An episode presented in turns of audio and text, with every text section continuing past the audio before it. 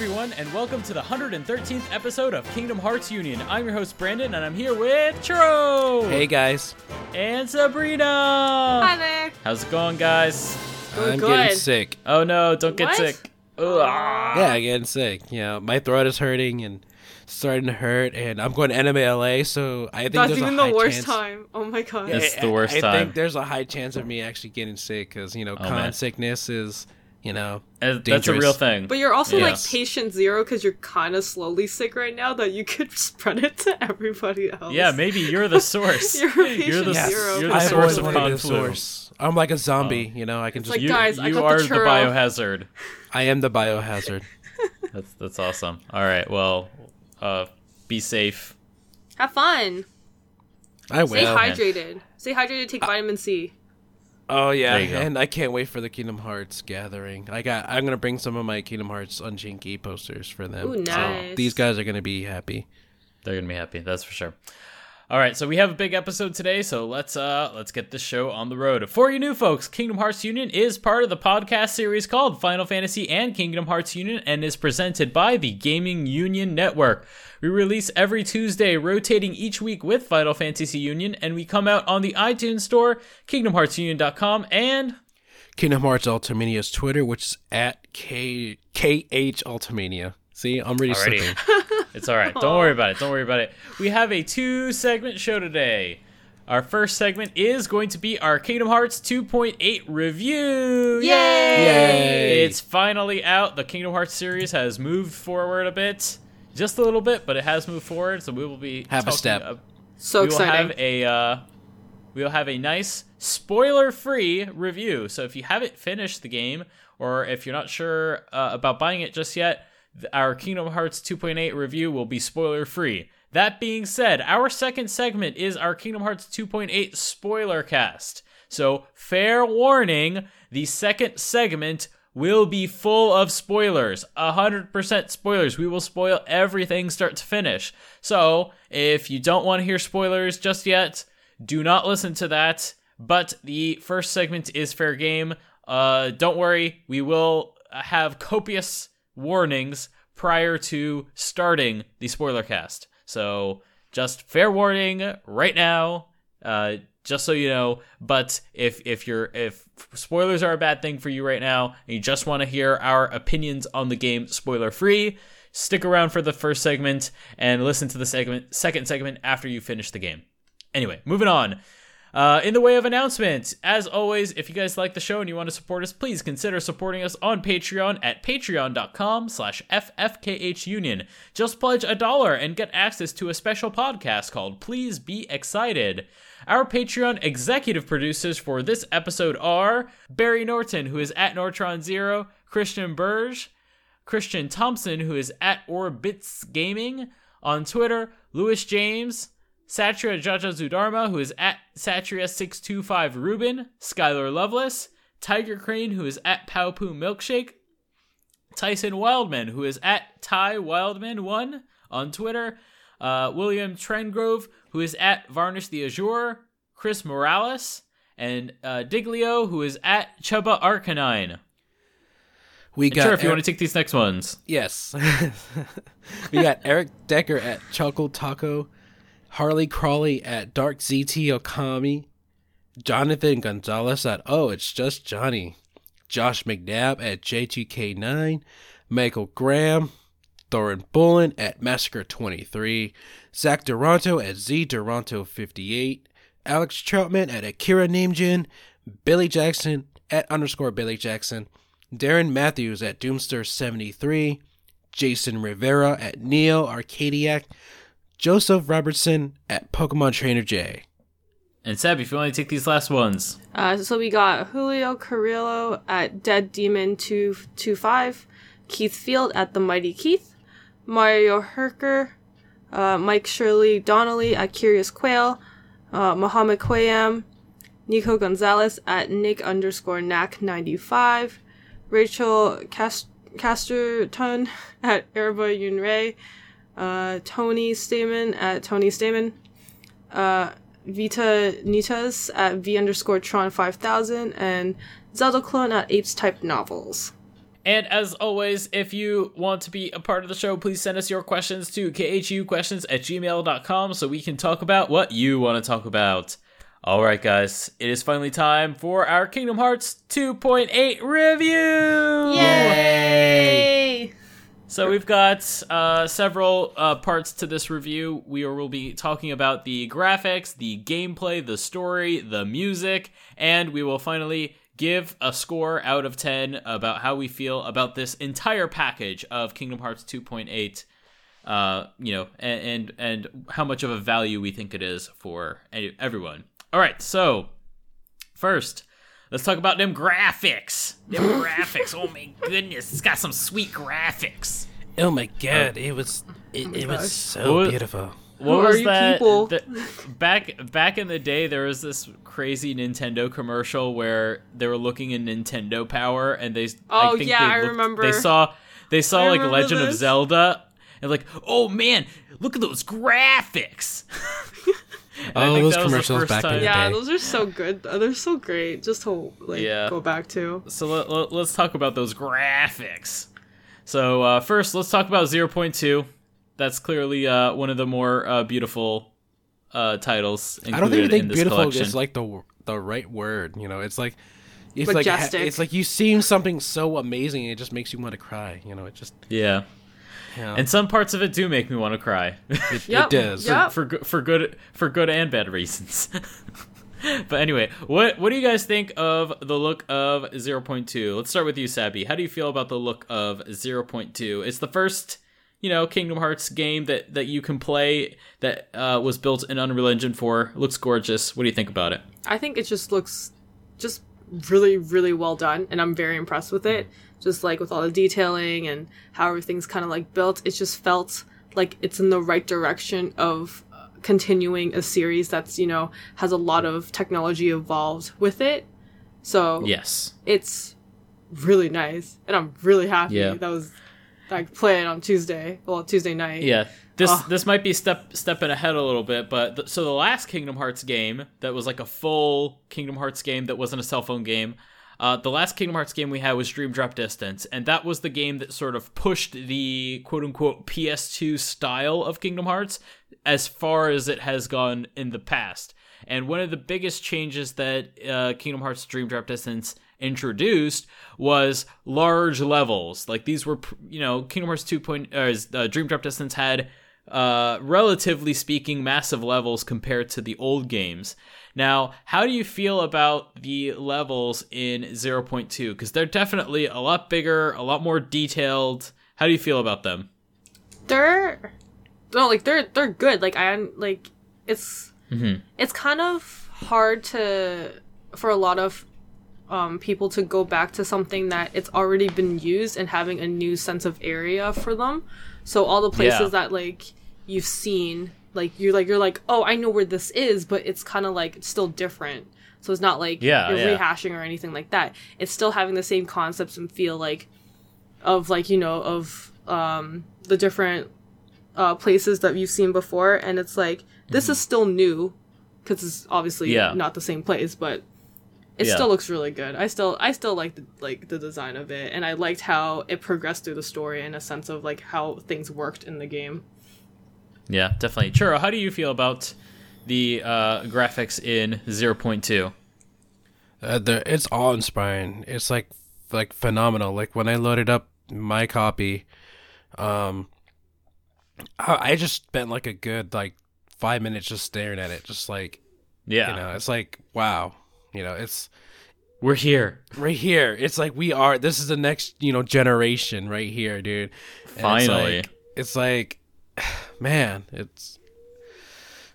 It, it, it, you know, hon- honestly, it's hard to describe in the words. You know, it's just so beautiful. It's just so gorgeous. Definitely. I, I definitely agree. Uh, I was really surprised uh, with 0.2, uh, especially how it turned out in the final form compared to what we have been seeing uh, all the way since, you know, E3, where it was Yeah. clearly very rough. But now, you know, I feel like it's at a, at a very good level. I feel like the, you know, just generally the characters look a lot better. Um, you know, they look a lot more like how you would expect them to look on these consoles. You know, Right. they, it, it kind of feels like a further development of the original style, whereas what we saw at E3, it looked like a bunch of plastic Barbie dolls running around. yeah, it, the, the lighting was weird and it was looked- really weird. Uh, and like you said, you know, there like like you said, the lighting made it look weird because the way that everything was reflected off the the body. Yeah, exactly. you know, it, it just made it so really difficult. You know, like I don't want to, I don't like to use the word cringeworthy, but like it wasn't cringeworthy. It just looked Yes, out of some of it was. Some of it was, especially like for example, how Terra looked in the original E3 demo. That was bad. That was really was bad. But now he looks he looks great. He looks perfect. Aqua looks perfect. Ven looks perfect. Um, I, I will say though, not all the characters look that great. I'll I will say the uh, main characters, the main Kingdom Hearts trio, Sora, Riku, Kairi, uh, they look kind of weird still. Like I agree. think I think maybe because they're not the focus of 0.2, they didn't get the same love that Terra, Ven, and Aqua got because you know they're the focus. They they they got probably the most polish. But I will say, yeah, uh, when it comes to Riku, Kairi, Sora, they need a lot more work, in my opinion. And I think naturally they'll they'll get it. At least Sora will. Sora will definitely get it. Riku will probably get it. I hope Kairi gets it. Uh, Yen. Oh, Yen Sid. Yen Sid looks way better. By the way, compared to what we saw in previews, Yen Sid looks so much better. Oh my goodness. I know, so it Um, still kind of looks like angrily like creepy at times. Yeah, Yeah, he's. But, I think that's just how he it, is. it's a it's a lot it's a lot better than what they were Oh, okay. showing of him before. yeah. The, the first trailer that we saw of him, It yeah, was yeah, it was looks real bad. better. Like yeah, his his beard looked like it was made of like some hard plastic. oh my god. but now it's like now it doesn't reflect light that much, you know, cuz hair is the way hair reflects light is a lot softer than plastic does. Plastic reflects light very uh, sharply, um, you know, almost like a mirror. Whereas uh, m- beard should not be mirror-like. That's not the way you should describe a beard. A beard is not mirror-like. It's uh, a softer reflection. So uh, yeah, that looks good. Mickey, uh, he was very hit and miss. They did not fix Mickey. The- Mickey is not all the way fixed. Um, I wish they would go back and just like Okay, can I just Redo say him. that like every time you mention Mickey, and then when I played it, all I could focus Yeah. is all all the things you said about it, and I stared know. right at him, and I was like, Brandon has ruined me, and I was like, I'm Oh, the staring at fa- Mickey. his- I was like, his what is mouth. going on? his mouth is so wrong. Everything about it is so wrong. Why is it so bad? I hope they fix him. You know, in Kingdom I Hearts hope 3. so. Now, I'm not sure if if this is the case, and I, I don't want to bash on these guys because I'm sure they're great artists too. But uh, out of all the, you know, so so there's two there's two titles in this collection that were done in Unreal Engine 4. There was back cover and there was 0.2. Those were done in Unreal Engine 4. Uh, of these two, one of them was heavily outsourced, one was not. Or at least one was not he- like as heavily outsourced. 0.2 was heavily outsourced, especially to India. Now, I'm not saying that they're not talented artists, but generally, when you outsource to a country like India or Korea, the reason you're doing that is because you need a lot of quick, cheap labor, uh, emphasis on quick. So I kind of feel that in in 0.2. Uh, I'll say that in terms of some of the characters, you know, there's a lot of inconsistency with the characters. Some of them are excellent, some of them are not excellent, like Riku and Kairi. They they look kind of weird. Mickey is somewhere in between. Sora looks kind of weird sometimes. I will also say that the animation in some of the cutscenes is a little weird, especially in the epilogue. Uh, the animation is very strange uh, in terms of how smooth it is. It's not smooth. That's that's what I'm trying to get at. Is it's it feels very pose to pose. You know, if you're uh if you're an animator, you know what that you know what you know what those terms mean. You know, it feels like he's just trying to hit. You know, they're just trying to hit poses, whereas they're not you know being properly animated uh, to the polish level you would expect for that visual fidelity. So th- there's there's definitely s- some aspects of that that to me smacked of oh this is outsourced. You know, I I could tell just by looking at some of these things that yeah this is not to the level of quality it should be. Whereas, and let's move on to back cover. Back cover, which was not heavily outsourced. I don't think there was any outsourcing overseas, at least. Uh, I did. I think I saw maybe some other studios that may have been Japanese studios that also worked on it, but uh, it didn't look like it was outsourced to India or China or anywhere outside of Japan. Um, back cover looks excellent. Yes. Now, I one thing, agree. one thing I do want to say about back cover that I haven't seen anywhere else talk about it, but I haven't really been looking. Uh, back cover's pre-rendered. It's entirely pre-rendered, actually. Uh, but it is it was done in Unreal Engine 4, but they uh, rendered the Unreal Engine 4 stuff to a video. What you are watching on on 2.8 is a video. Uh, you can tell this because if you look at uh, dark darker scenes, you can see banding, color banding, and if you don't know what color banding is, just look it up. Uh, uh, Google color banding, and you'll see it immediately, and it'll stick out to you like a sore thumb throughout the whole movie. I'm sorry, but Again. yeah, sorry, but clearly this this is not something that's running on the PS4 or PS4 Pro, and that's fine. It's a cutscene. You're not playing it, so whatever.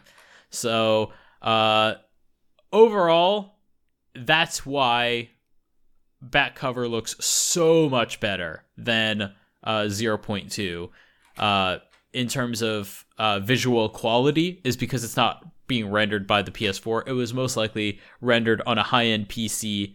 It was probably done in real time, but it was done in real time on a high end PC, not on a development console, you know, not on a PS4. So, uh, moving on from that, visually, what did you guys think of back cover? Let's start with you again, Sabby. What did you think of back cover visually? How beautiful was it? It looked really good. I, I I was just happy with it. It just felt like I don't know, just like a good. Know, it, it just felt good that to watch something that's Kingdom Hearts related in some sort of like almost movie format, but like Yeah. it looked really good. I was like, it just seemed great. Like I How do you feel it? How do you feel it compared overall visually to uh, 0.2? Do you feel like it was like a huge leap? Oh yeah, for just- sure. Like after you bit? mentioned all Yeah. the stuff like just now, it makes it Yeah. makes sense. Um Mhm.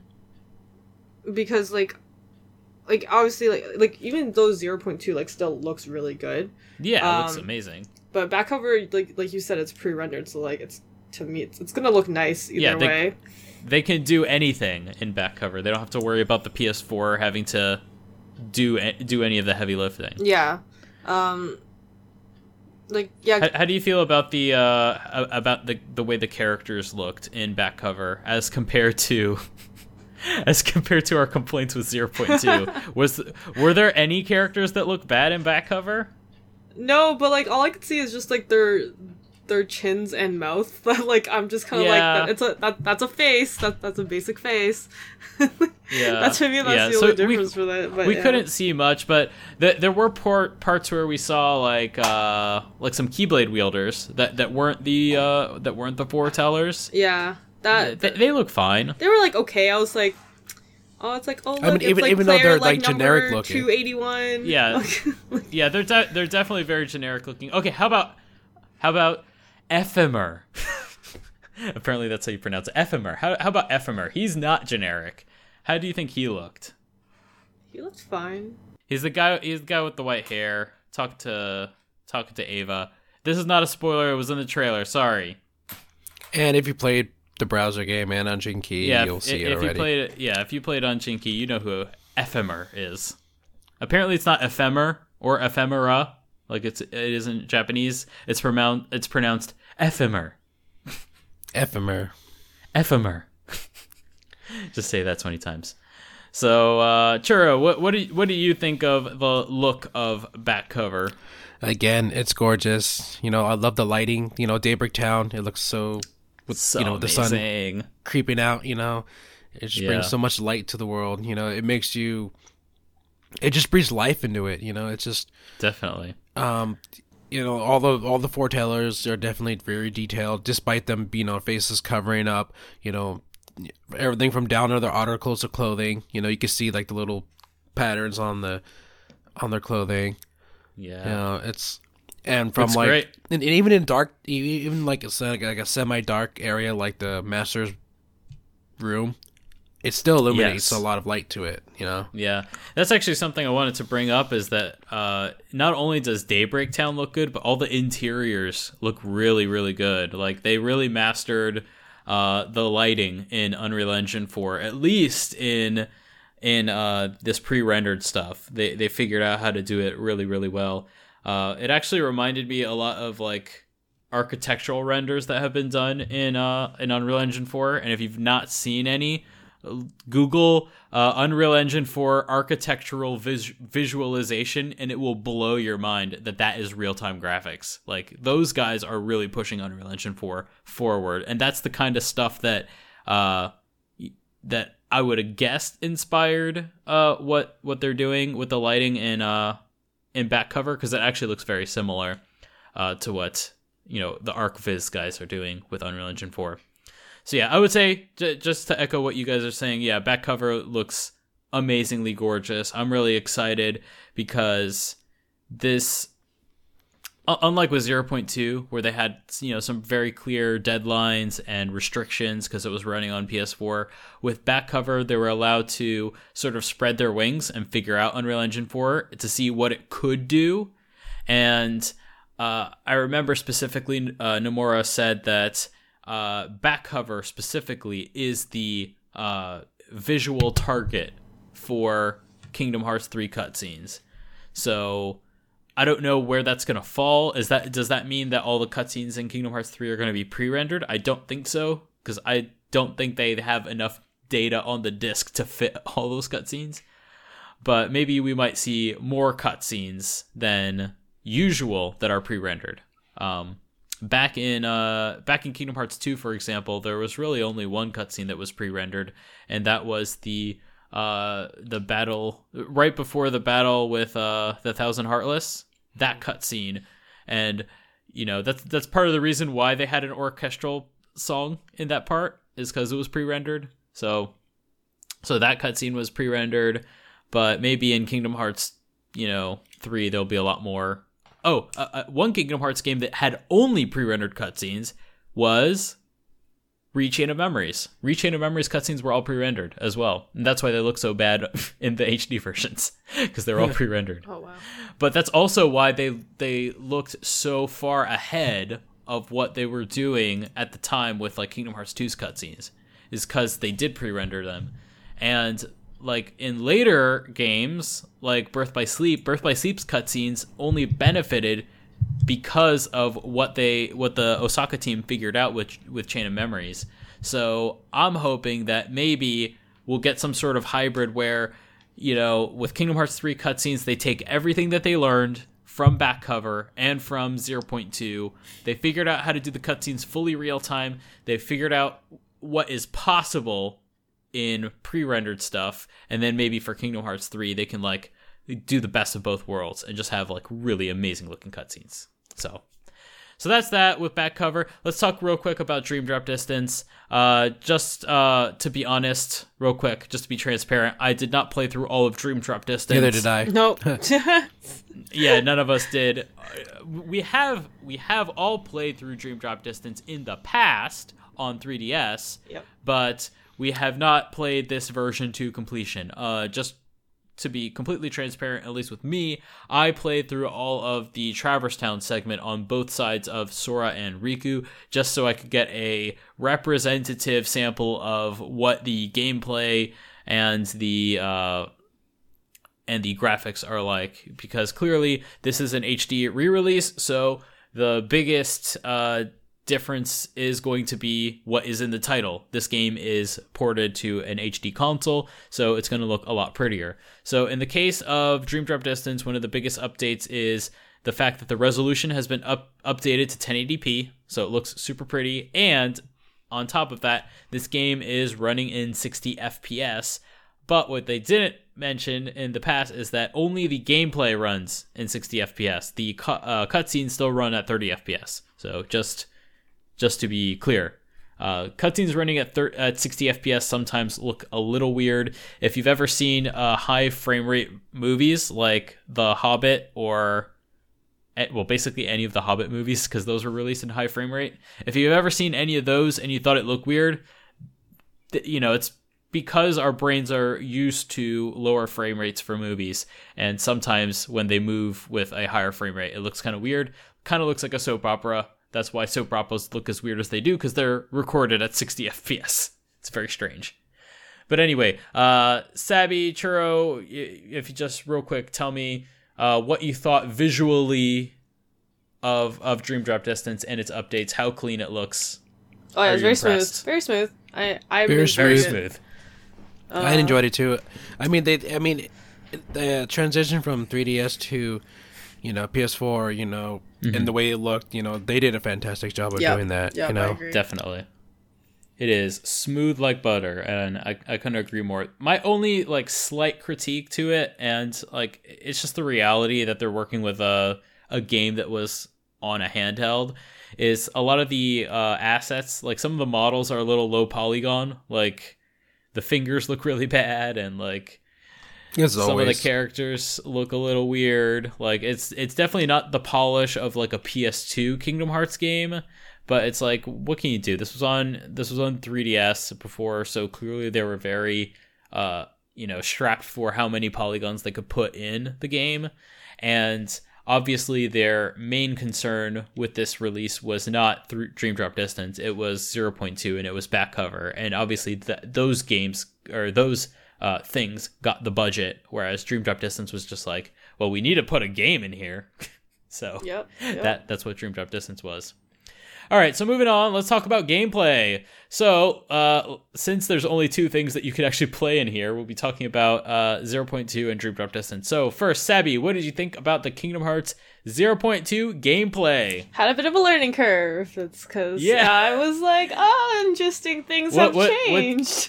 What what difficulty did you start on? Um, I started on standard because I was like, I was Okay. like, do I want to do proud? And I was like, no, let's do standard because it's like it's like one in the Yeah, morning that's a good already. I need to play this game. Um, Yeah.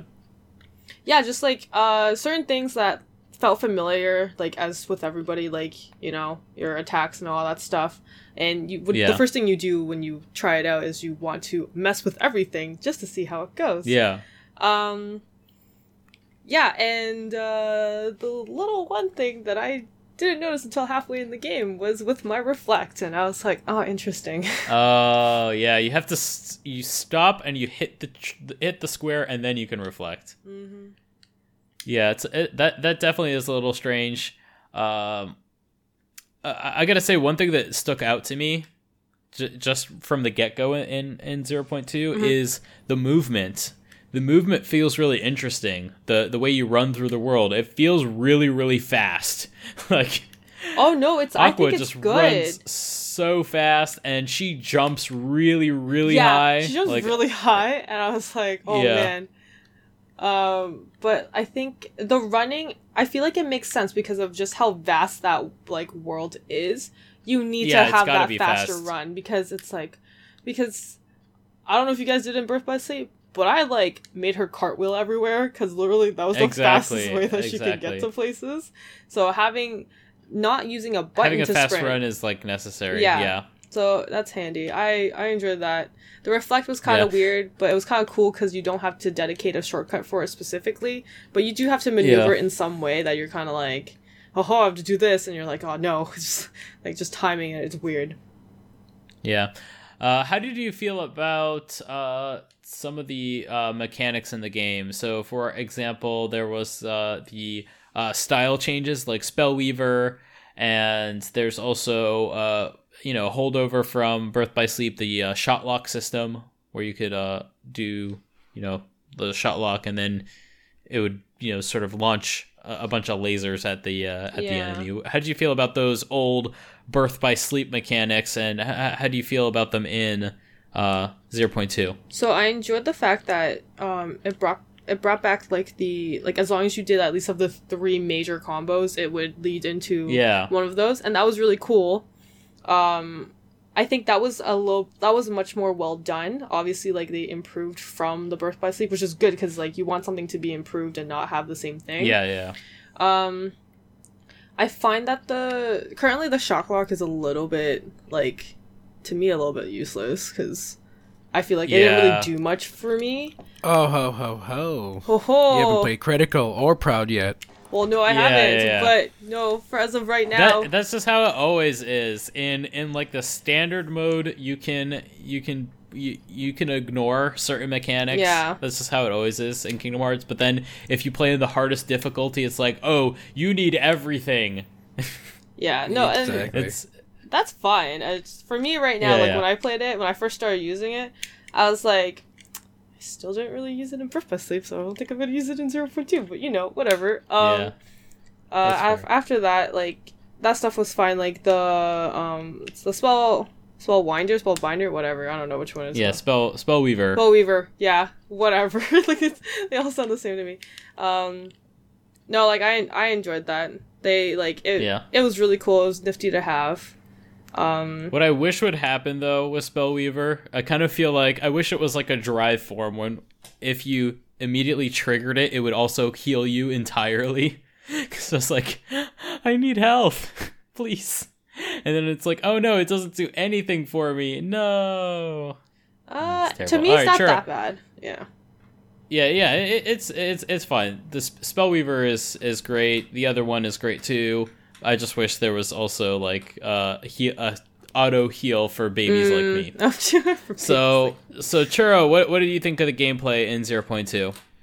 Just like Sabby said, definitely of a learning curve because like since we're all like seasoned Kingdom Hearts, you know, players. Yeah, But, like, we're used to how it feels. Yeah, and then when but then once you get you know the understanding of this is you know same Kingdom Hearts, but it's different because you know the situations change. You know, it's like we're in the world of darkness, and you know we don't know how the enemies react. We don't know Yeah. how you know Aqua's set up because you know you can't change her abilities, so everything's just preset for you. So you have to kind of deal with with what you have.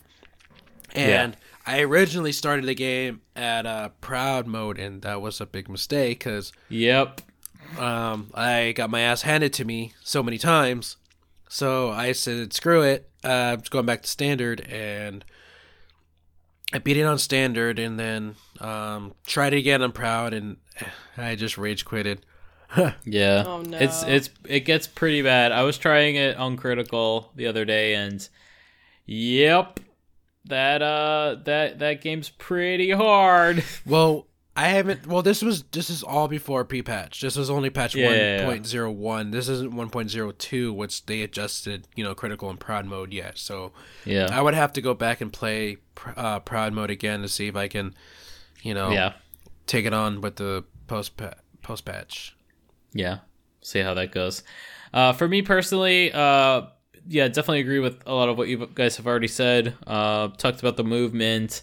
Uh, I think overall it was really good. I thought the camera was It- it was- interesting. like camera it- was it's decent. it's different. It was good. It, it's not as bad as like some of the other Kingdom Hearts games. Yep. Though I will say, I always felt in a battle I could see what I needed to see, but I felt like I wasn't seeing the best stuff. Like I felt like I was always missing stuff. Like I want to see uh, what the other characters are doing, what the other enemies are doing, Yeah, because and like. I always felt It, that it just the- didn't feel like it was framing. It wasn't framing the scene very well. It was framing the action so I could see it well enough, which I guess is uh, most important. But I, I guess I, I don't. I don't know if I can accurately gauge that because this is a game based on lock on. So if you lock on, you'll you'll hit stuff even And- if you can't see it. and not only that, like some enemies move kind of too fast. You Yeah, know, for true. the camera to kind of keep up with it and and then if you're moving and the enemy's moving at a, like a weird angle like the camera Yeah. does you know it's like i know the camera's supposed to follow aqua but yet when you're locked on it's trying to do two things at once you know and it Exactly. goes like completely insane Yeah, and I feel like I don't know. Maybe I'm just old fashioned, but I think the camera's way too far back. I want it a little bit closer, and I want a lower angle because I like it how it was back in the old days in Kingdom Hearts 1 that when you would lock onto a character, it would like sort of like do a down tilt and it would give you this really cool action angle on the on the scene and it just if you ever got if you guys ever have time go go back to Kingdom Hearts 1 and like get kind of far away from an enemy and lock on and see what the camera does the camera does a tilt down. We talked about it uh, a bit in the uh, in the deep dive stream, I believe, and it's just it's very cinematic. I love it. So I wish they, I wish they would kind of do that. I know it's maybe not conducive to gameplay, but I don't know. I, I, I like these things. Maybe I'm old fashioned, but anyway, old, uh, yeah, I would say I would say overall the gameplay was great. Um, kind of wish there was more uh, variety in terms of the bosses, but you know, you, take you take what you can get. But uh, yeah, that that was great. So yeah, overall gameplay, I'm really impressed. This is the best Ki- Kingdom Hearts has ever played, in my opinion. So uh, moving on, let's talk about Dream Drop Distance from what we've played. Uh, there's some interesting gameplay changes uh, that had to happen because this was a originally a touch touch had touchscreen abilities because it was on the 3DS. Uh, so certain uh, certain things like the uh, I forget what it's called, the dream drop thingy. Not not not Flow the, motion? Not not flow motion, Oh. but the thing where you like pull the uh In different worlds, it's you different like things, gra- right? gra- you reality shift. That's what it Yeah. is. Reality shift where you grab the barrel and you can like shoot it like slingshot. Yeah. That that that mechanic's That a little felt weird. weird. You have to that felt so weird. you have to, to trigger you have to trigger that with triangle circle. What is that? Can't they pick a button?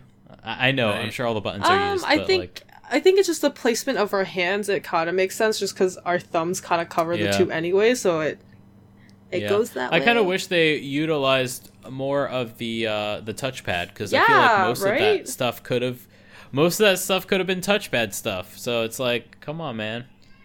I don't know. So, uh, you know, we were talking about before we started recording. You know, the whole deal with Dream Eaters, petting Dream Eaters, Yeah. is kind of weird because you have to do it with stick, the analog right? stick.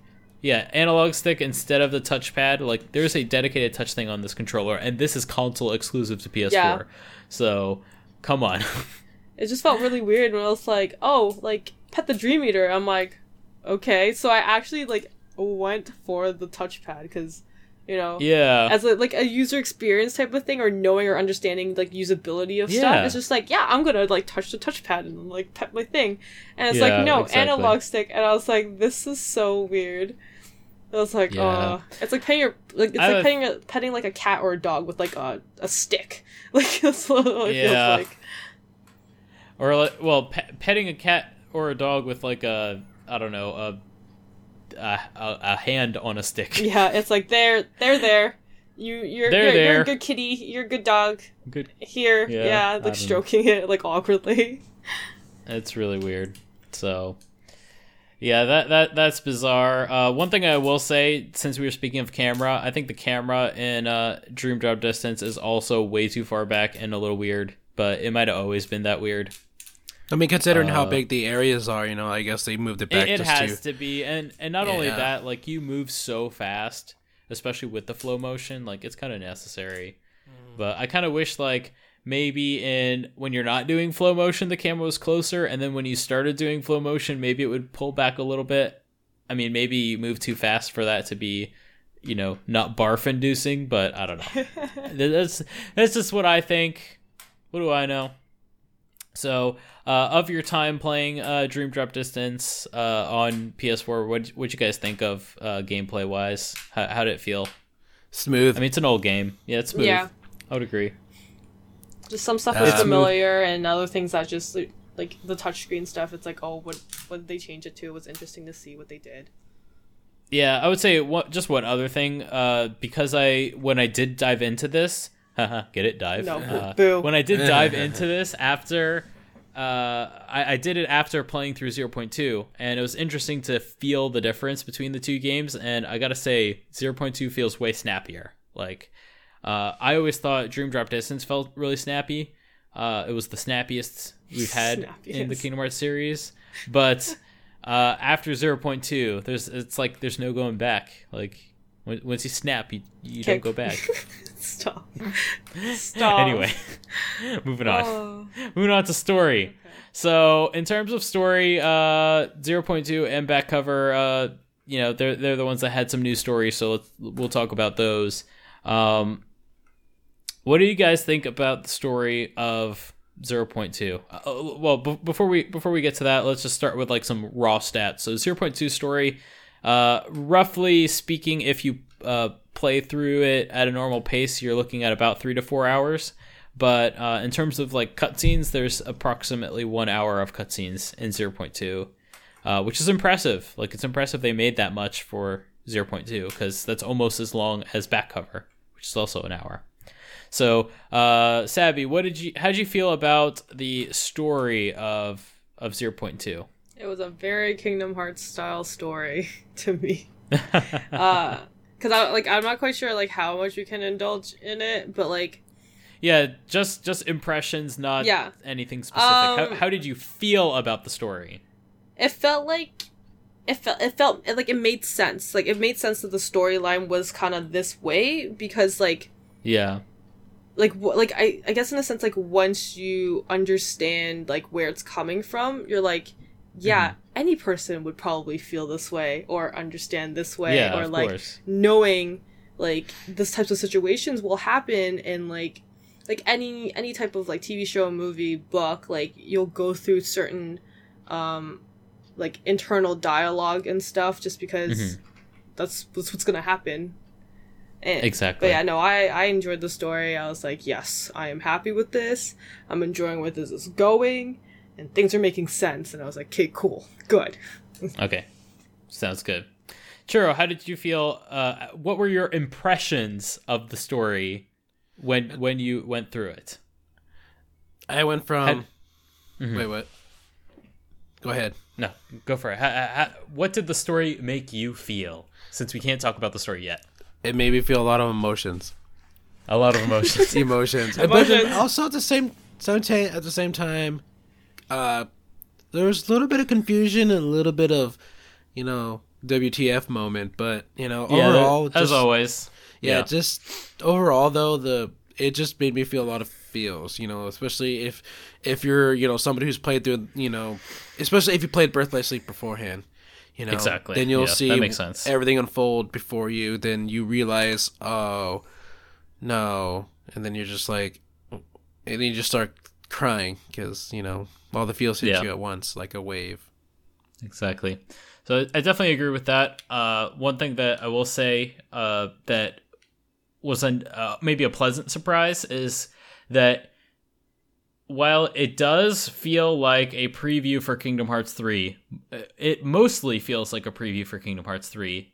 It also felt like a sequel to Birth by Sleep. Like it does, it scratches that itch a little bit. Like it does feel like a continuation of Birth by Sleep, especially considering that it does start immediately where the secret episode of Birth by Sleep Final Mix left off. So there's definitely that feeling that yes, this is a continuation of Birth by Sleep, and it's also a preview for what's to come in Kingdom Hearts 3, and it's also like uh, additional backstory that uh, Tetsuya Nomura just didn't have anywhere else to put it. Like th- there's additional backstory for you know Kingdom Hearts 1, for example, um, that that's interesting to have. So uh, yeah, overall, uh, I think 0.2 has an interesting story. Um, the I'm really impressed with uh, the voice acting in 0.2. For- Um, Al- uh, Willa Holland did an amazing job. This is her best uh, attempt at Aqua. I- best, I- it- best she's ever done. it's true because now that she has a feeling of what the character is Yeah. like now she Yeah. could be totally immersive in it Mm-hmm. Yeah, so she is she does such a good Aqua in this uh, in this game. Um, uh, I will say just n- n- since we're still on this side of the uh, on the no spoiler zone, uh, so uh, c- c- can we talk about Kairi? I think we could talk about Kairi. So Kairi, her voice is not Hayden Panettiere. No, it's no. it's Alyson Stoner. Knew it. Uh, Knew it. so Alyson Stoner's back, and I'm gonna I'm gonna I'm gonna say something controversial right now. do it She's better than Hayden Panettiere. Oh, Flat snap. Oh. She's better. She's better. Hayden Panettiere did good in Kingdom Hearts 1, and that was it, unfortunately. Send all your hate mail to. KHU questions at gmail.com. I'm just, I, I'm just, I just want to be honest, because, like, Alyson Stoner sounds like Kingdom Hearts 1 Kairi. Like, that's, that's, and that's, to me, a big compliment. Like, she sounds like Kairi to me. Hayden Panettiere did not sound like Kairi to me, uh, and, you know, after Kingdom Hearts 1. She just could never get the voice back. And I mean, I guess in like the voice direction. Because remember, remember she she talked a little bit about that when they had that M- Yes. MTV Oh, thing. Talk Well, about and- talk like a princess, Hayden. Yeah, they wanted her to be more like higher voice. You know. Yes, and she just it, it wasn't working. It was clearly you know she was phoning it in. It, it- she just never got it back. So if it's possible that you know Hayden Panettiere could come back, it, it, it could just be that her you know schedule's too busy for Kingdom Hearts right now, and maybe she'll come back. It's not the first time this has happened. It happened with uh you know Ch- Re:Chain of Memories, for example. So I'm hella biased, so I'm gonna she stay out of back. this because yeah, yeah. yeah. so no. So it, it's possible, but I'm just gonna say I liked Alyson Stoner better than Hayden Panettiere. She does have some awkward lines, Yes. at least one. There is one awkward line that I did not like, but other than that, I prefer her over Hayden Panettiere. I'm just gonna say that because that's the only uh, that's the only uh, voice change that uh, occurred in here. Moving on, let's talk about music. Oh, actually, no, we need to talk about the story of back, cover. okay, so real quick, I'll just say what I thought of back cover uh, impression wise, because we, we need to get through this quickly so we can get to the spoiler cast. Uh, real quick, as far as how I felt about back cover story, uh, of all the quote unquote movies that they've released with these uh, collections, this is the one that felt most like a movie. Yep. Like, Yep. the 358 over 2 did not feel like a movie. It felt like they were doing a remake of 358 over 2 and they took out the gameplay. That's what that felt like. I have yet to watch I've still not watched Recoded, but I've heard it's kind of similar a similar situation. And uh but with this this felt like this is the only way this has ever existed. And it is. Like there, there wasn't an, a, another game that was cut. You know, there wasn't, uh, you know, anything that was missing. This is how it was always supposed to be. That being said, it doesn't tell, like, it's not the kind of story that tells, it, it, there isn't really a clear story arc. Most of the story is told with a bunch of characters in Daybreak Town in various places. It's just a bunch of people going to places and talking. So, in that sense, it doesn't feel like a movie you know in, in a typical movie what would happen is there is like a journey you know they go from point a to point b or something happens and you know there's some progression you know physically through a place to some sort of end there is there is no real conclusion to this um it does not feel like a complete story but out of all of these things it feels the most like a movie and overall i really enjoyed it uh, how did you guys feel about back cover speaking very, very generally?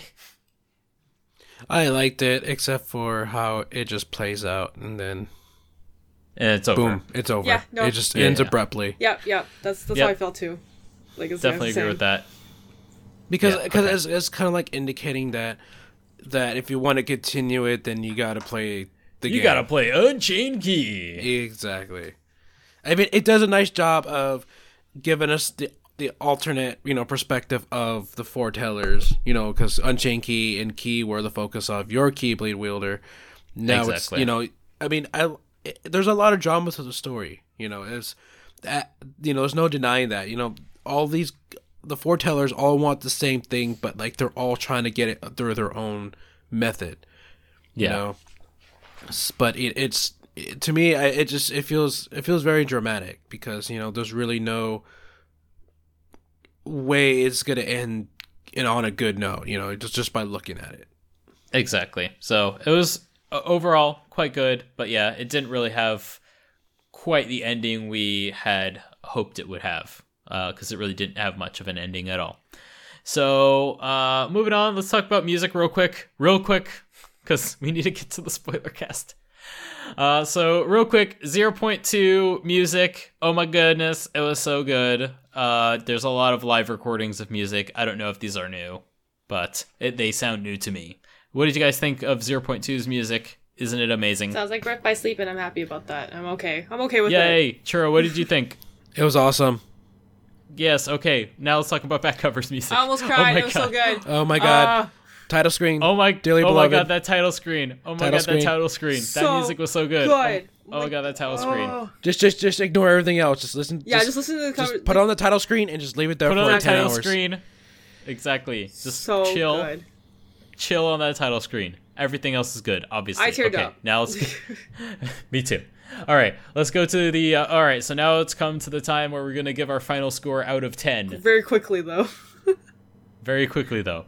All right, uh, Sabby, out of ten, and uh, point fives are okay, but no, no more than point five. So, out of ten, what would you give Kingdom Hearts two point eight as a whole package? Eight point five.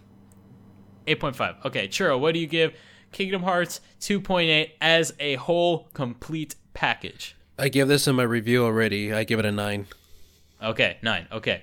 And Brandon, what do you give Kingdom Hearts 2.8 as a complete package? I give it an 8.5. Oh, That's just my opinion. They single me So, out. I see how. it Yeah, is. single yeah, single you out. It's fine. You, th- there were just maybe 0.5 more things that bothered me and Sabby Yeah. than they did you. So, you're, that's skew- you're No, skewing our I- average, man. You're Honest, skewing it. honestly, honestly, um, Aqua's worth the point five extra by, by Oh, herself. okay. Okay. So, so for you, Aqua's worth the point five. I'm not that into Aqua, but I do appreciate her. I will say, even as someone who doesn't really care that much about Aqua, I cared so much more about Aqua now, and I I do care more more about Aqua now because of 0.2. Be, she has such a good role in there. She is very well developed in there. We'll talk about that more in the spoiler cast, which we are now uh, going to. So, just saying, starting momentarily, we will be going into full spoilers of both 0.2 and back cover, and if we need to, Dream Drop Distance and any prior game. So, just fair warning, we will be spoiling things going forward in this episode. So, uh, if if you haven't played these games, please you can pause the podcast now, go play them, come back later, okay? So, we will start spoiling things in three, two, one. Behind the door in Destiny Islands, that's where the, the key to darkness is. Yeah. It's been there the whole time. love how you still got also, uh, that's that's like also Lea and Kairi will train with Merlin. Also, uh, Mi- Mickey and Riku are going to the realm of darkness to And- find Aqua. And and, Also- and and and Snape kills Dumbledore. Snape kills Dumbledore. Oh, Wait, wrong one. Sorry, wrong bad. one. I, I got excited Okay. there for a second.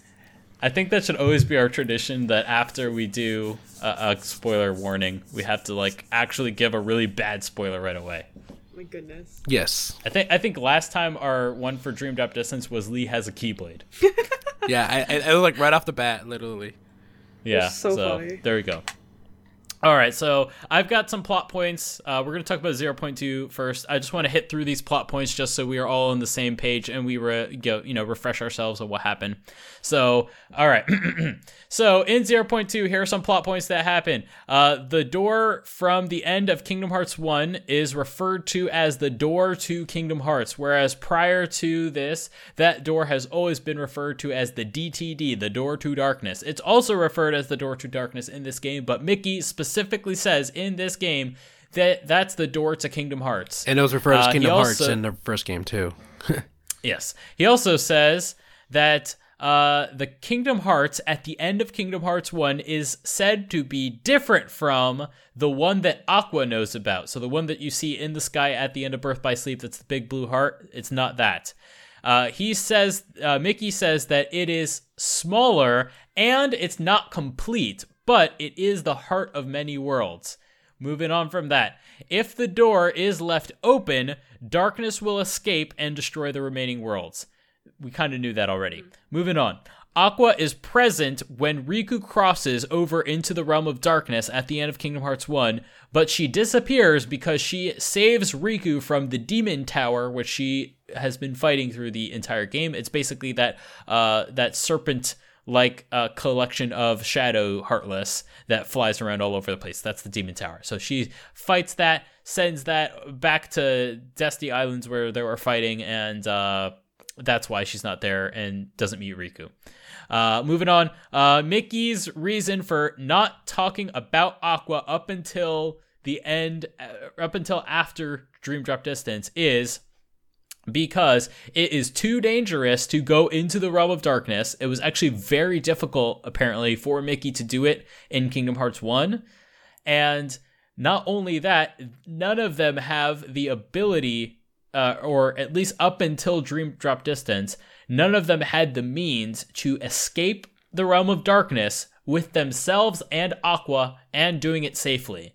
So, because of all of that, Yen Sid forbade Mickey from saying anything to Riku or Sora because he expected that if Riku or Sora knew about that, they would immediately stage a rescue mission and go full heartily into the try to find a way into the realm of darkness and probably get trapped there themselves. So, So basically, don't blame reason why. Mickey. Blame Yen Sid. Don't blame Hashtag. Mickey. Yep. Blame Yen Sid. Yep. Hashtag blame Yen Sid. Always. Moving on. Lea and Kairi will go train with Merlin. Uh, uh, they they were sent on their way uh, in uh, at the end of uh, 0.2. Uh, next, Mickey and Riku will be going to the realm of darkness to find Aqua. They were given gifts by the three fairies uh, in the form of suitcases that contain new clothes that are said to protect them from the darkness. Prior to this, the only clothes that we know that were capable of such things were the organization cloaks. Uh, that we see many characters wear it throughout the Kingdom Hearts series. Apparently, uh, this is not; th- these will not be that. They'll be similar, I guess. So we'll see. Uh, they were in that one Kingdom Hearts key uh, artwork. Uh, apparently, Riku was wearing it. Moving on. Uh, Sora lost his powers again because of the events of Dream Drop Distance. Now, I don't know about you guys, but the second that happened, I just facepalmed. Me too. This, I was like, oh my god! I'm like- not I'm like, are you kidding oh me? Oh my god. Ah. It's like it's like it's like it's like and it's funny too because like the whole entire time Yen Sid was explaining to Sora, he was like like passing the blame on the Sora, even though Yen Sid did nothing about it. Yeah, he was just saying like this happened, this happened. I'm like, okay, just like you know, keep abusing him like this, like Yeah, I know. feel and, awful. and it's like and it's, and Oh. it's funny because like at the end of Dream Drop Distance, Yensid was the one that's all like, "I should have known this would have happened," but I'm then like, like this said cutscene's all like, nothing. yeah, then this cutscene's all like, "Well, you're the one that felt darkness and You're your a heart. Failure. You're a failure. You're phony." Yeah, I was like, oh no, but like you didn't do well. You got this. Like it's like Riku had to come and save you. Blah blah blah. All this stuff. I was like, man, you're really like making me feel awful. And like to What a oh. failure! like to me when this happened it reminded me like of another game so like assassin's creed like you started out like with altair you got everything you get to do whatever you want Yeah. and if something happens and you lose everything and you're like why what's the point what's the point of this now if i lost everything i have to build it all back up again like come on no i was ah So, obviously, this isn't the first time it happened. Sora even goes as far as saying, "Heh, happens all the time." yeah Classic Sora. i That- know right that it was so me off so classic sora Like, shut up, like, oh Sora! God. Just shut up. Nobody It- wants it's, to it's hear like that. it's shut like up. it's like take some responsibility for once, dude. That's how, you know, this is that's how you got in, this, in that mess the first place because you're just like, eh, Yeah. it happens all the time. It's like, dude, did you not learn anything I from this whole know. thing? That's what like makes So, me more something I- annoyed. But I was like, oh man. something I, I just want to bring up that really pisses me off, and just Here we go, Brendan I kind of I kind of don't like Sora anymore. Oh and- snap! Send your hate mail to I- Yeah, question at I still, adore, gmail.com. I still adore Sora no matter what. Okay, so the reason I don't like Sora is it's not that I don't like Sora is I don't like what I don't like the character that they're writing right now that they're calling Sora because this is not the Sora from Kingdom Hearts 1. The Sora from Kingdom Hearts 1 wasn't a big dumb idiot. Yeah. You know, the He Sora was from just a Kingdom kid Hearts looking 1 questioned things. You know, he was a kid looking for his friends, but he he questioned things. He he grew, he thought, he considered things. This guy is a big dumb idiot. He is Goku from Dragon Ball Z at the end of Dragon Ball Z, where Goku had absolutely no character traits. He's that. He's Ash Ketchum, you know, 10 years old forever. That's the character they've turned him into. Well, I think well, it's, right now. Unfortunately, it's just like it's what we're seeing right now. But I feel like they need to do some sort of like you know how like Legend of Korra, where like she was like Mm-hmm. just PTSD on everything, and I kind of want Sora to go through that sense because like even though he says oh it happens whatever right but when he like relearns all his stuff i want him to feel the sense of like losing almost everything once again because he's now Yes, trying to regain and not it. just be like, oh, whatever, it happens Yeah, all the time. g- Isn't it great when you lose all this progress? Yeah. Oh, yeah, man. because because that's not development. That's like okay, I'll just get stronger next time. It's like I really hope that when he goes and trains with you know because you know he's going to Olympus Coliseum, you know Yeah. I hope that you know Hercules you know shows Sora what it's like to actually be a hero. You know, yes, this is the reason why they always refer him as half pint or junior heroes because he's not fully understanding the concept of what it's like to be a hero. Because heroes go through their own trials, and Sora, uh, even though you know, like like you said, there was no development of him, you know, learning. Like say, hey, mm-hmm. I got you know, I got tricked and I almost had lost my heart. You know, it's like this is that's a big freaking deal. yeah that's a you know. big Yeah. deal and he's playing it off like yeah, it's like nothing, they, but they, it's gonna hit him It, the the Yeah, one- you know I- Keyblade Wielders of Light almost lost you know like their best you know best weapon which is Sora. You know he's just like Yeah. eh whatever. I feel like they're like stapling on a character flaw really late in the series. Yeah. Like, oh, remember how Sora's always this big dumb idiot that's always really foolhardy and and is really overconfident? Remember how he's always been like that? Wait, no, he wasn't always like that. He had that sometimes in Kingdom Hearts One, but like generally speaking, he he wasn't that big dumb of an idiot always. And it seems like they're just adding on this character trait. So maybe the reason for that is so that he has a flaw that they can grow and work on in Kingdom Hearts 3. Maybe that's the point of Kingdom Hearts 3 is that he learns to not be such a big dumb idiot. But like the fact that they're adding this this flaw for seemingly no reason, that that hurts as someone who's been a fan of the series. Like, why did you suddenly make him a big dumb idiot? So that's that's rough. Now I will say they did the same thing with Aqua, but in a much better way because Aqua had no flaws. We've discussed this before. She was perfect. Aqua had no flaws. She was perfect. Nothing, nothing wrong with her in Birth by Sleep. But now in 0.2, she's actually going through some crap. Yep. Like she's Yeah. going through something real serious, very psychological, really interesting stuff. And because of that, she has been damaged. She is hurt. She is, you know, like you said with Korra, she's going through PTSD because she's been living in isolation for years. And then- that even if you're perfect, that's gonna harm anyone. And, And es- that especially makes when your own voice, t- you know, you know, demeaning you as you're progressing. Exactly. You know, just just to hear your own self tell you that, you know, telling you that, you know, your bonds, you know, your heart is hollow as a demon. You know, Yes. it's just tell, it just just degrading you the entire time that you're journeying. It's just God, you know, there's only so much a person can take. yeah and that's but that's also so when that, you realize that to too. me that to me makes sense that through the vehicle of she was a you know a you know she was doing the best she could miss perfect aqua and her decision was that she would sacrifice herself to give terra a chance now she's reaping the she's reaping what she sowed. She sent herself to the realm of darkness. She's dealing with living in quote unquote she's living in hell and see and dealing with the separation from everything she held dear and that's rough and that's not going to leave you unscarred. And now she is quote unquote she is punished Aqua. Oh no! Like, even like even in the Snake. game, it was like she doesn't even know if Terra even made it back, and like She doesn't know yeah, anything and, about like, the even, like, outside asking world. Mickey is like, "Did Terra make it back?" And he didn't say a thing. Yeah, Oh, man. it's it, it's rough. Now, okay, now I want to I want to touch on something that I think is fine, but I saw someone bring it up. So, in this game, uh, Mickey, uh, on several occasions, makes direct reference to Sora and Riku and tells Aqua directly, and Aqua talks about Sora and Riku in this. And so this chronologically occurs uh, prior to Kingdom Hearts 1. You know, it, it well, not prior, uh, tangentially at the same time as Kingdom Hearts 1, specifically the ending of Kingdom Hearts 1. That's where this meeting occurs. And uh, later, after Kingdom Hearts 2, Aqua meets with Ansem the Wise in the Realm of Darkness at the Sea of uh, Nothingness. Yep. At this point, Ansem starts talking about this Keyblade wielder that's in the world. You know, fighting the good fight, using his key with Keyblade in hand, constantly saving the world. And Aqua's like, oh, is it Terra or Ven? Oh, no, it's. Who is this? Who's this boy? Oh, Sora.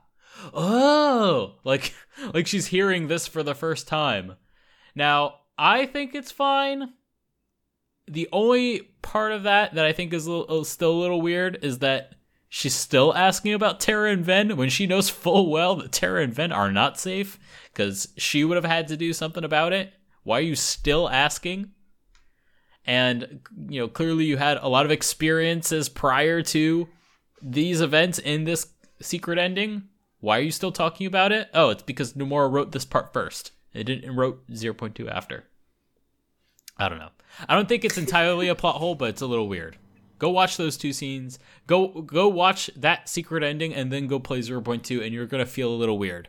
But it doesn't entirely break down in my opinion. Okay. So, yes, I would say overall I'm really impressed by 0.2. I think Aqua's journey is amazing. I love that she's contemplative. She's thinking about her life. You know, this is the most developed I've seen Aqua. Before, to me, Aqua was just a Mary Sue. Everything's good about her. She's she's a strong, independent woman, and ain't no one gonna tell her nothing. That's what I loved about her too. I still love her with a, with that sense too, because she's just a strong. I, I think. I think that's fine. It's just that she wasn't interesting to me at all. Like, okay, you're strong, whatever. True, cut him. Strong is strong is I'll cut boring. He'll cut you. Strong is boring because strong isn't human. People have flaws. And so I will to send me, you some hate mail, boring. Brandon. But now, now because of 0.2, all right, this Aqua I can get behind. This Aqua has seen some crap. You know, she used to be all high and mighty. She used to be Superman, but now she's got the kryptonite. And she's down on her luck. And what does she do about it? She's thinking, she's smart. I like Brandon like sad girls. I like this Aqua. Brandon like sad girls. This Aqua's way cooler. This Aqua's so cool, and Aqua in Birth by Sleep was boring. I said. it. True that. there you go. Wow. All right, so Churro, you, you, you brought this up before, but there are some uh, there, there's some plot points we still need to talk about. So, Sora's next stop will be Olympus Coliseum. Now, I think this is super interesting and very strange at the same time. So, just so y'all know, like 2.8 is the opening of Kingdom Hearts 3. This is the prologue. Remember Roxas and and everything that happened with Sora in Twilight Town? That's that's this for Kingdom Hearts 3. So if if you want that if you want to have an opening for Kingdom Hearts 3, you better play this. Exactly. I don't know how it can reach you from within the spoiler cast, but please, please play this.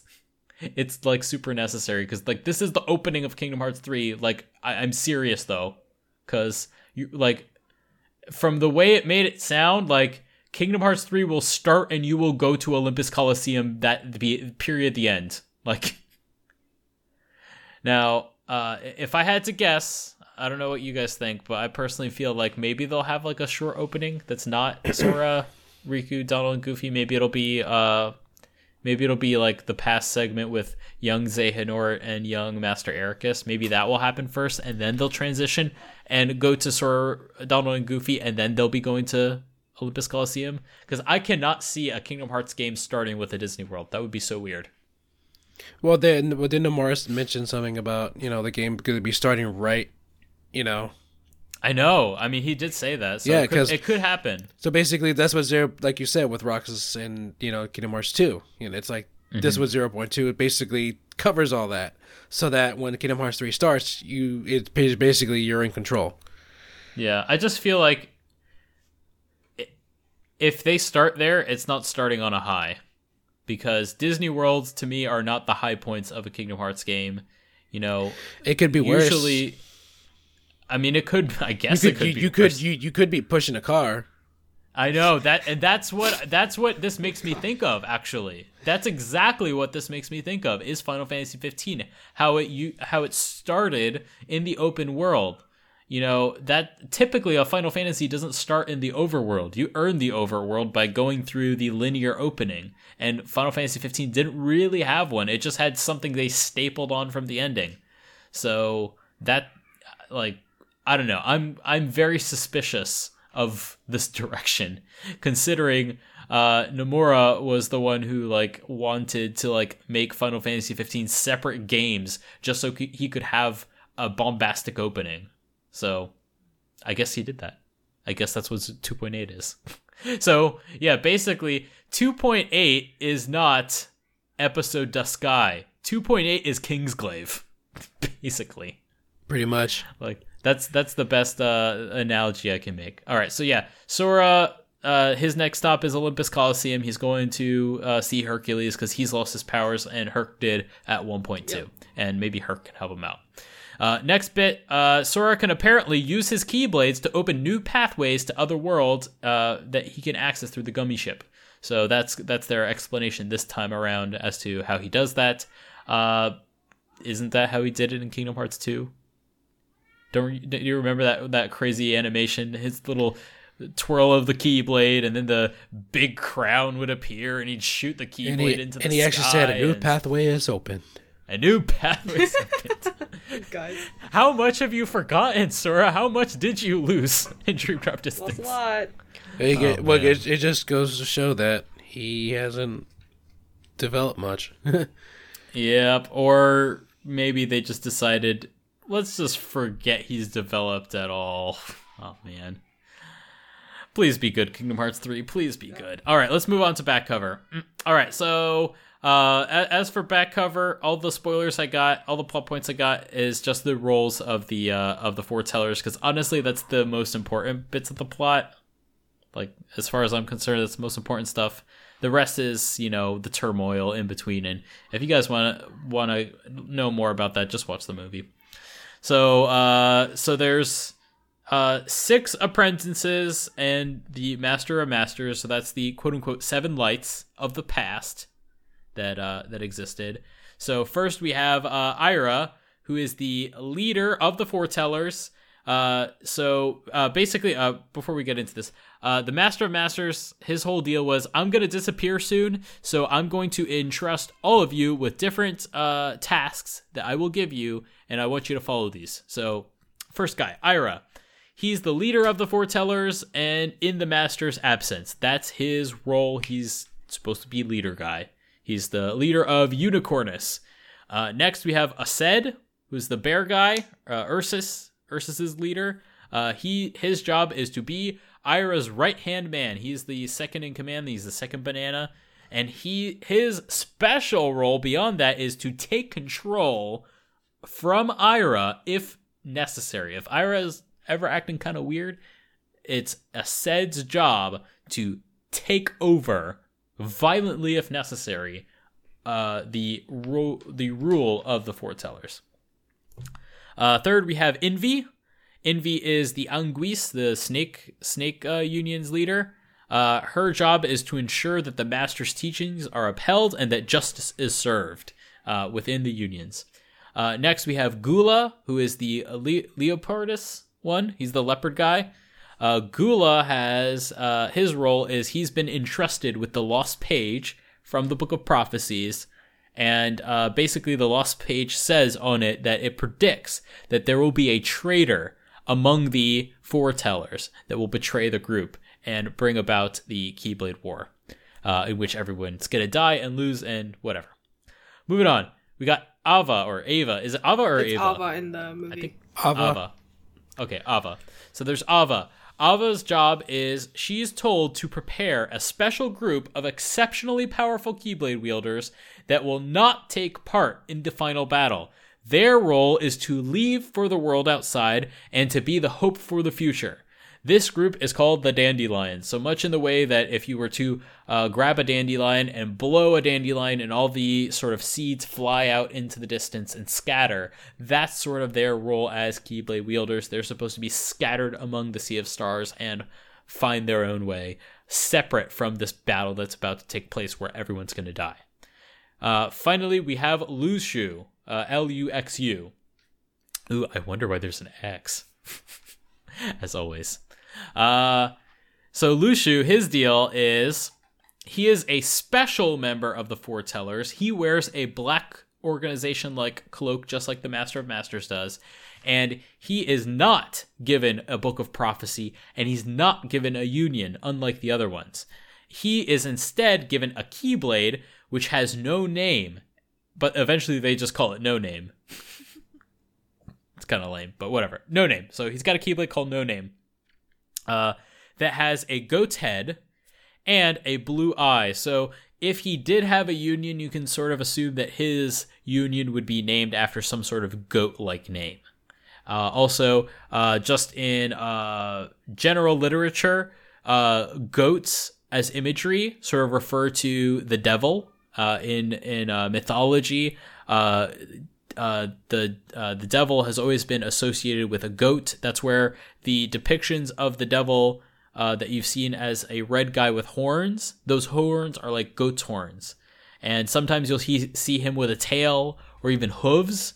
That's you know that's all based on goat like imagery. So that's you know if you want to r- read into it, that's why it's a goat. It's, it's you know sort of signifying some dark evil things. Hint hint. So moving on. Uh, his role is to watch everything that transpires in the world. He's not he's not allowed to interact with it. He is there to observe. He's there to see the Keyblade War, the end of the Keyblade War. He's there to see the world after because the Keyblade that he holds, No Name, has a blue eye, which is the eye that uh, the Master of Masters sees through and is the way he will see the future. And uh, it's uh, basically through the power of this Keyblade that the Book of Prophecies gets created. So the fact that he's got to go there and watch all the events and go into the future, that's how the Book of Prophecies end up ends up getting written in the past. And apparently, this is the same Keyblade that Master Xehanort wields in Birth by Sleep. It's So- also his role to pass down the Keyblade as well. Yes, and to pass on the Keyblade, and it's their uh, his successor's job to keep doing that, keep watching. So, uh, so yeah, moving on. Uh, it's clear that Luxu was successful in this quest because the Book of Prophecies exists and has the entire future uh, uh, of the world written in it. So that means that he was there, he saw everything in the future, or he will see everything in the future, and he was successful. He was also given this box that has a sigil on it. That when Luxu asks the Master of Masters what's in it, he's like, "Oh, wouldn't you like to know?" And then he like whispers it to him, and then Luxu's like, "What?"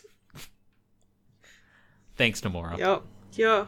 So uh, you you see him like dragging that thing around, and yeah, that that's that that's about it. Also, we were talking about this before. I think it's time to talk about this and be a little bit more ranty.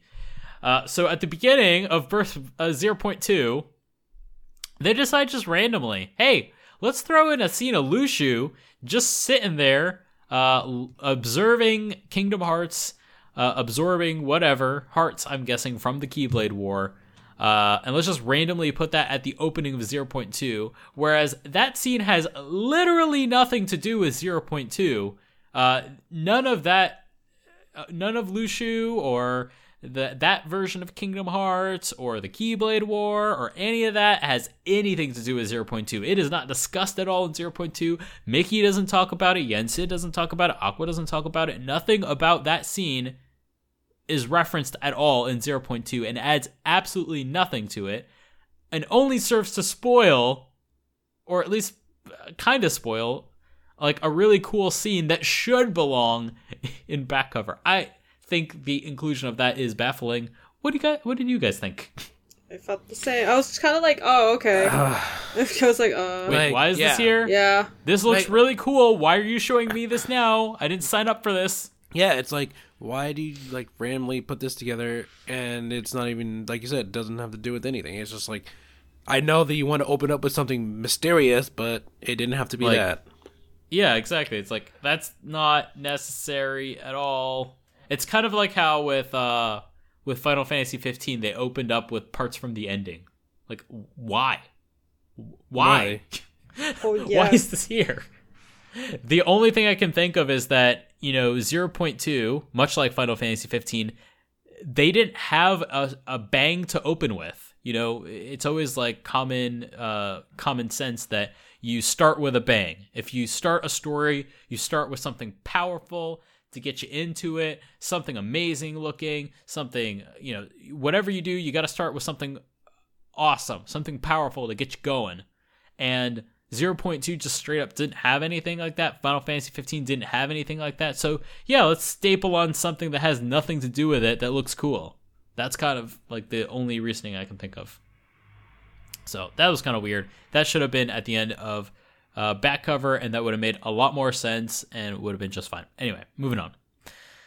So, overall, what did you guys think of the story of? I know we talked about it in generalities before, but more specifically, how did you feel about about back cover as a story? Did you feel like it tell, told enough? Because I, I kind of feel like it I mean, didn't. honestly, like you said, it, it told the perspective of the foretellers. You know, like I said Yeah. during in the review, that yeah, it did a good job of showing you know each uh, foreteller, but at the same time, it didn't do a good job of showing like every single one of them. Like yeah, it only showed like only certain foretellers were like the main focus of the story. You know, exactly. Mostly Aced and like a little bit of Ira, but it was mostly Aced being mad about Ira. Yeah. yeah, it, it's like when you just call it you know this you know Aced's anger or something like that. Ki- Kingdom Hearts, Aced is mad. Aced is mad. He is raging. But um but yeah, it's I mean like like I said the one thing I liked about it was the the internal drama. You like cuz Yeah. you know these foretellers are certainly powerful keyblade wielders as you Yeah. know if you played through Unchained Key, you'll see that and here these guys are supposed to be protecting, you know, you know the light from the darkness, but instead they're fighting with each other, which creates Yeah. even more darkness amongst the, amongst themselves. And it's just I like I like that dramatic part, but like I said, overall, it just didn't like the way it ended. It just so Yeah. like once once it started getting past the whole, you know, overlapping, you know, the game. yeah, Um, once once it seems like it, it was finally coming to its own thing, and it's just like boom, it's over. Yeah. So uh, after watching this, uh, actually last night I watched all the English uh, subtitle cutscenes of, uh, of of Kingdom Hearts Key, the the web browser version of it. So I watched all of that, and I I just gotta say, uh, if you have not seen it and you've seen uh, back cover, I highly recommend watching it. Even though back cover does a lot of work to spoil all of Key for you with the opening, holy crap! Like they show everything in that opening.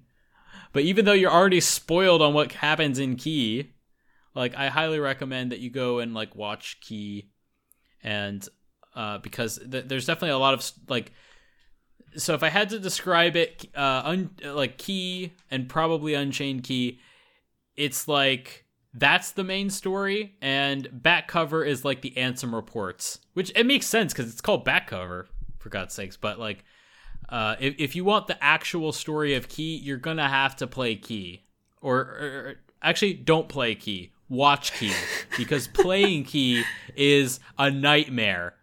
Like, un- a Key's story is the most unaccessible story I've ever encountered in the Kingdom Hearts series because you just have to put in so much time into just getting very, very little drops of story. Like we're talking, these cutscenes are maximum three minutes long.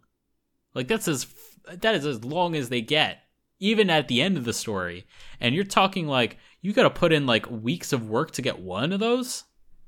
I can't, in good consciousness, recommend that to anyone. Like that, like on an ethical level, I don't think that makes sense. So uh, I would say at this point, you know, w- without there being a good way of uh, seeing the story, just go on YouTube. That's really all I can recommend. just go on YouTube and watch it because it's all there. It's a good story. It's very impressive. Like the writing in it is so amazing, and I, I highly recommend it. But uh, yeah, YouTube's like the only way to do it. So highly recommend it. It's a very good companion piece to back cover. It feels like very well connected, and yeah, it it feels like that's the real story, and back cover is like I said, it's like the Ansem reports to I enjoyed the way back, uh, to I enjoyed the actual way key. that back cover kind of like told the story because like it's like yeah like Mhm. they they were like oh each person has uh, their own role um and that was cool. You kind of like okay like you started off with like you know you're gonna take over for me once like i'm gone. And you're like what do you mean you're gone? And it's like i'm gonna be gone. You're gonna take over. And they're like okay. And then Yeah. and then I got to like you got you almost got to everyone and you're like you're trying to figure out if there is a traitor. And it's a good sense because like that's good storytelling because it's like it's making you think about it. And it's like who could it really Yeah. be Who's the And then- trailer? Who's the trailer? then, yeah. Everybody's looking for the trailer. exactly and then like you always and also you kind of compare all the characters in a sense to like kind of the main characters look within the Kingdom Hearts series so it's like ah Ava feels like a very like Kairi nominee like like kind of more like a pacifist like I don't want to fight you people like I just want us to get along and do Yeah. things um the only problem the only the only thing I really have right now is that I feel like the Master of Mhm. Masters is just messing with everybody. It's like I'm just gonna stir, Yeah. I'm gonna stir the He- pot. and, he yeah, is. He's, He's just stirring the pot, and he's just like, he yeah, straight up I'm is, just gonna let this happen, and everyone's going crazy. if you just if you just look at the roles, he literally has a guy who has the role of, hey, if you ever feel like the the top banana is kind of a loser, you can just take over.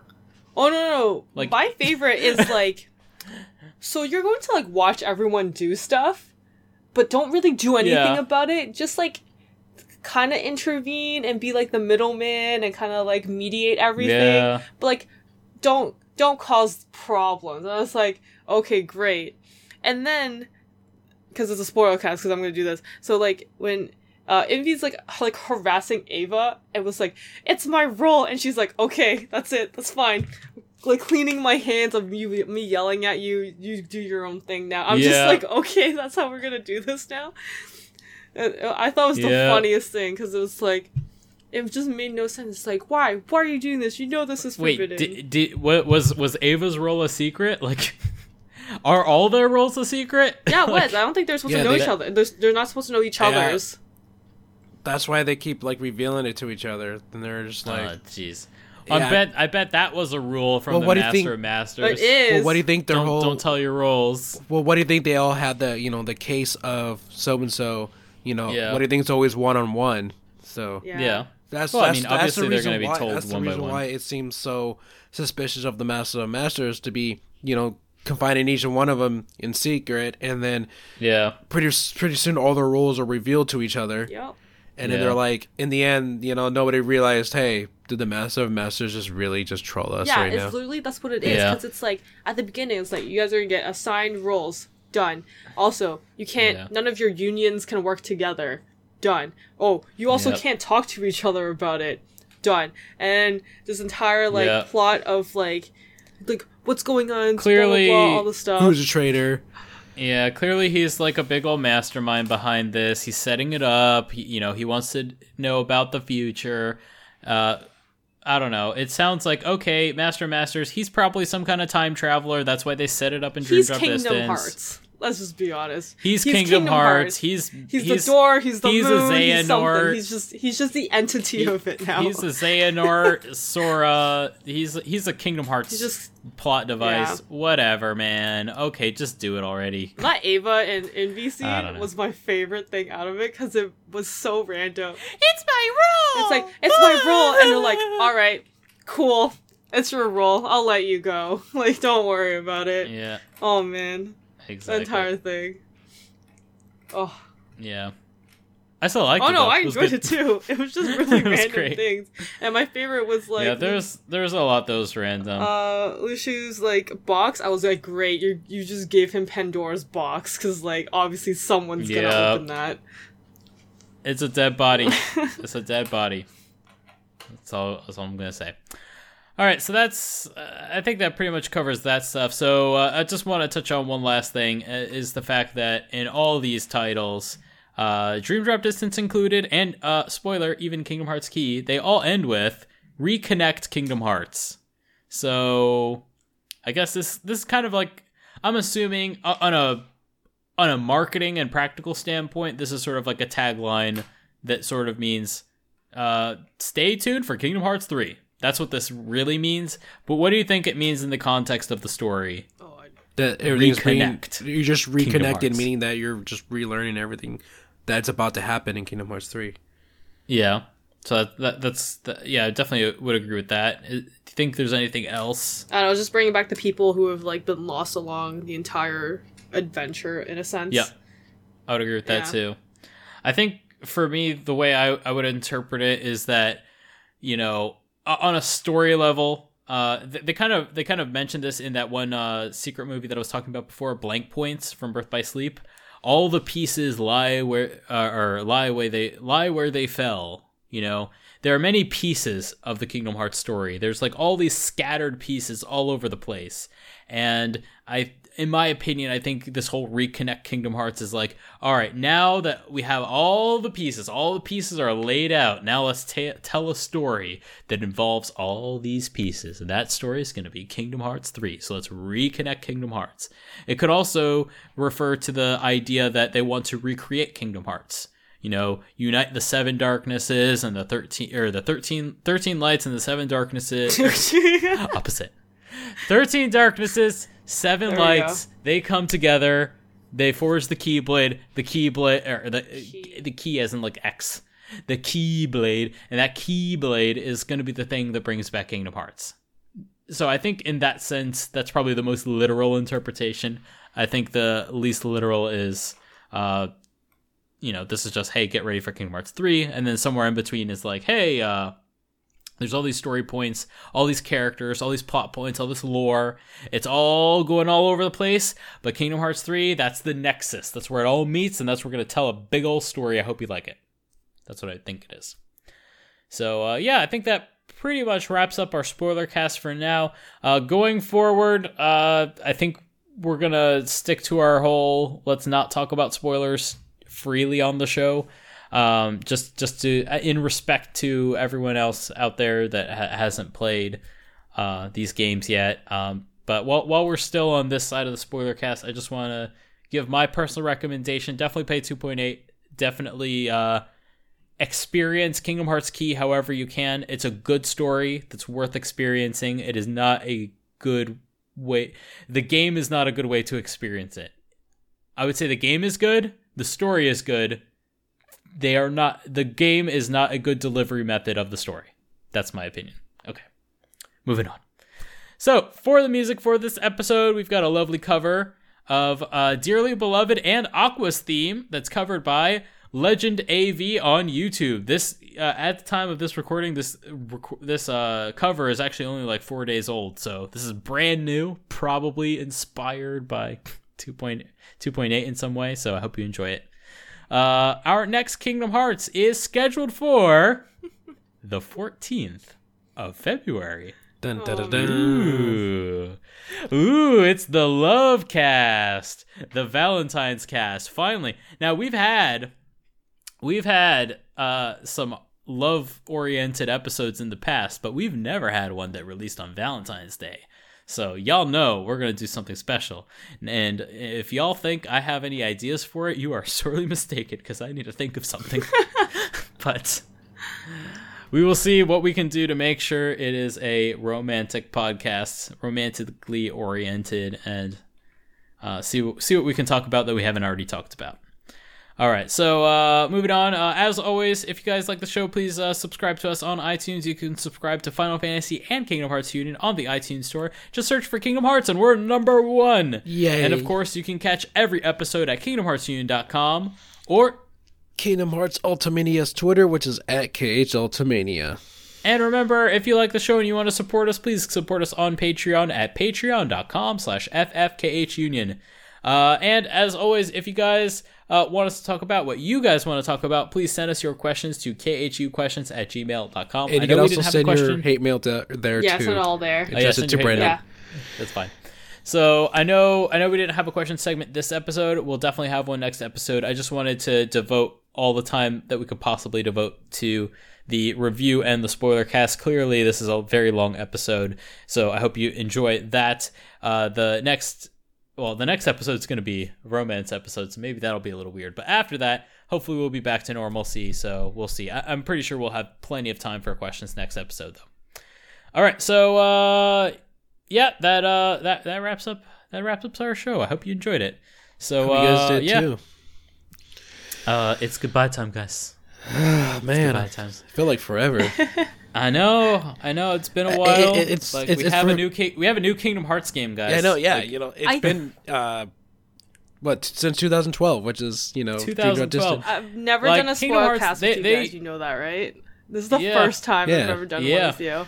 This feels really interesting. Oh, it's great. oh, it's cool. It's feels it's great. weird. It's actually actually it's our first spoiler cast that we've done where it's like in the or in and around the release time because you uh, with Dream Drop Distance the way we did that spoiler cast was we did it like a year after oh yeah, that's right. Dream Drop Distance Yeah. released. Oh, I remember being there for that, and, that was that was the whole thing for that too. So yeah, long. and like that was like it, it felt really good to finally get to talk about that, but it felt like we weren't topical. Yeah. Like and that's that's the reason why I wanted to do the spoiler cast so early is because I wanted to just like let's talk about it now while it's still fresh, while it's still relevant, and you know, going forward, we'll we will shut our lips like we always do. We will talk about it for a year, that's fine but I want to talk about the stuff now while it's still interesting, still relevant, you know, because for all we know, in a year when we're actually allowed to talk about it, maybe Kingdom Hearts 3 is already out, and like most of this stuff is like Kingdom Hearts 3 preview stuff. Kingdom Hearts 3 preview stuff is not interesting when Kingdom Hearts 3 is out. Kingdom Hearts 3 is interesting then, so yeah, I just want to talk about it now while it's still hot. Oh no, it's fun. It was fun. I loved it. interesting. I just like oh, yes. it's like fresh in your mind and everything. But anyways, yeah, like it was awesome. Thanks, guys. Yeah. I, want to play it a few So more that's times. the same with me. Yeah, we'll do another spoiler That's the cast. thing. Even though, even though, yeah, we, we probably will need to. Like, even though we like took took some extra time to give us time to play through it, I still feel like I haven't played No, it that's the same with me. Right. Like I haven't I- done all the extra No, psych I've gone yeah, back. same. stuff. Like, there's so many like extra things. Like, I feel like I'm missing stuff. That that's that's my thing. I feel like I'm missing stuff. So, hopefully, uh, uh, within the next few weeks, I can like get some quality time with it and see if I can find anything new and uh, share with you guys. So, uh, anyway, yeah, say say goodbyes, guys. Say goodbyes. Bye guys. Hope you guys enjoyed this episode. Um, you we learned a lot of things Yep. with this game. Play Kingdom Hearts. Definitely. so, play Kingdom Hearts.